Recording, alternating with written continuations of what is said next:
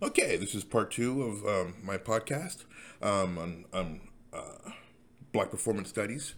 Um, now, there's a, there's an online book that I found. It's called the, the Problem of the Colorblind: Racial Transgression and the Politics of Black Performance by Brandi Wilkins Catanese.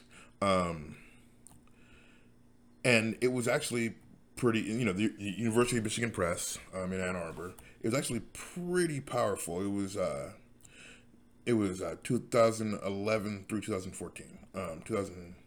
But um, in her first chapter, which which goes back to what I was actually referring to in the beginning, she states, "Let me begin by burnishing what has become, in a fairly short critical order, an old chestnut. Within the United States, blackness and performance are ineluctably linked." Some of the nodes of this linkage are already quite obvious within black cultural and performance studies from the ennobled tradition of blackface minstrelsy to contemporary NAACP boycotts of television networks that underutilize black talent on and off screen, to Barack Obama's recent, not that recent, history making presidential campaign, we are now we are by now keenly aware of the politics and burdens of representation within the United States. Critical and political attention to the quantity and quality of black cultural performances is certainly warranted given the ever increasing power of cultural representation to shape public attitudes in the matters of race and the global commodity that hip hop culture often collapsed into a complicated synonymity, synonymity, synonymity within with black culture has become. Now, um, she goes she goes on. I'm gonna I'm gonna quote the whole thing. That way, it's not taken out of context. What I want to add to this truism, though, is a suggestion that we couple our attention to the power of expressive culture with an understanding that other modes of performance related to institutional and capitalist imperatives of surveillance, productivity, and efficiency efficacy play equally significant roles in constructing the lived experiences and political possibilities of black Americans. Okay, now that speaks a that speaks a lot. Um, because you start going into a lot of things, like for example, um, you know movies that are made uh, for blacks by blacks. Like for uh, or just just in in our in our own celebrities. Like for example James Earl Jones. I remember watching him do fences when I was when I was uh, when I was a child. Um, and I thought it was powerful because of his portrayal of the character. Um,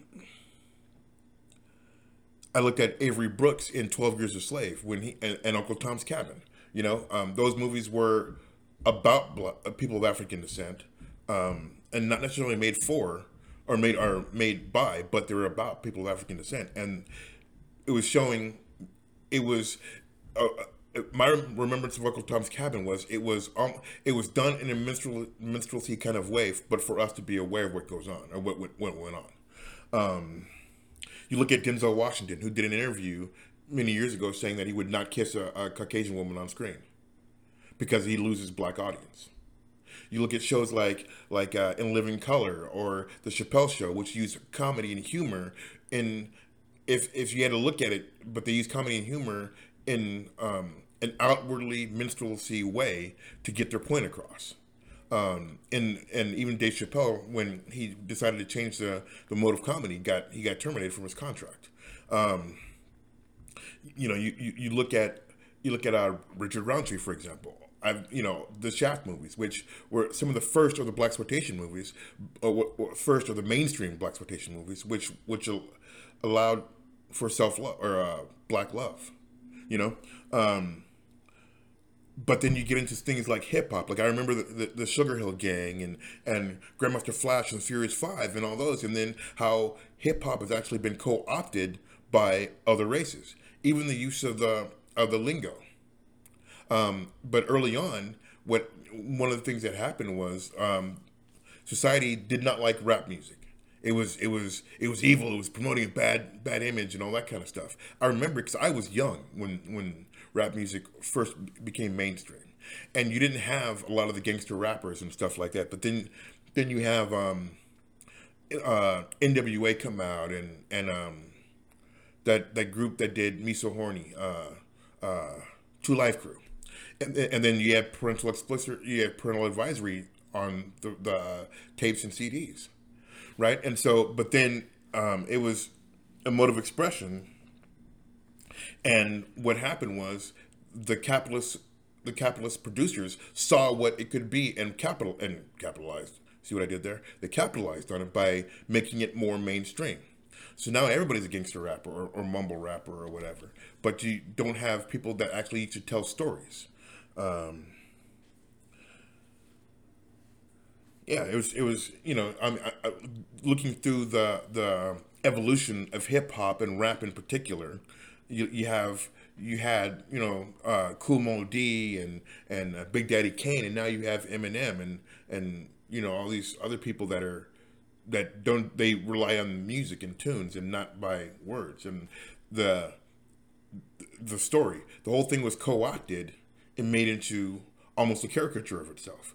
I look at the the movie Fear of a Black Hat, um, where they they actually mock the rap industry, the, the hip hop industry, namely the rap industry of the mid '90s, as get as getting too commercial. Um,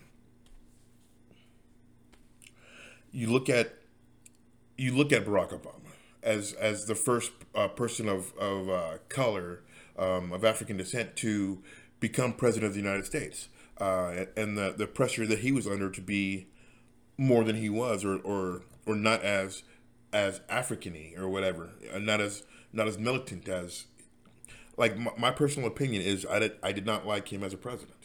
Um, but I appreciated that he was the first that he was the first one if that makes sense.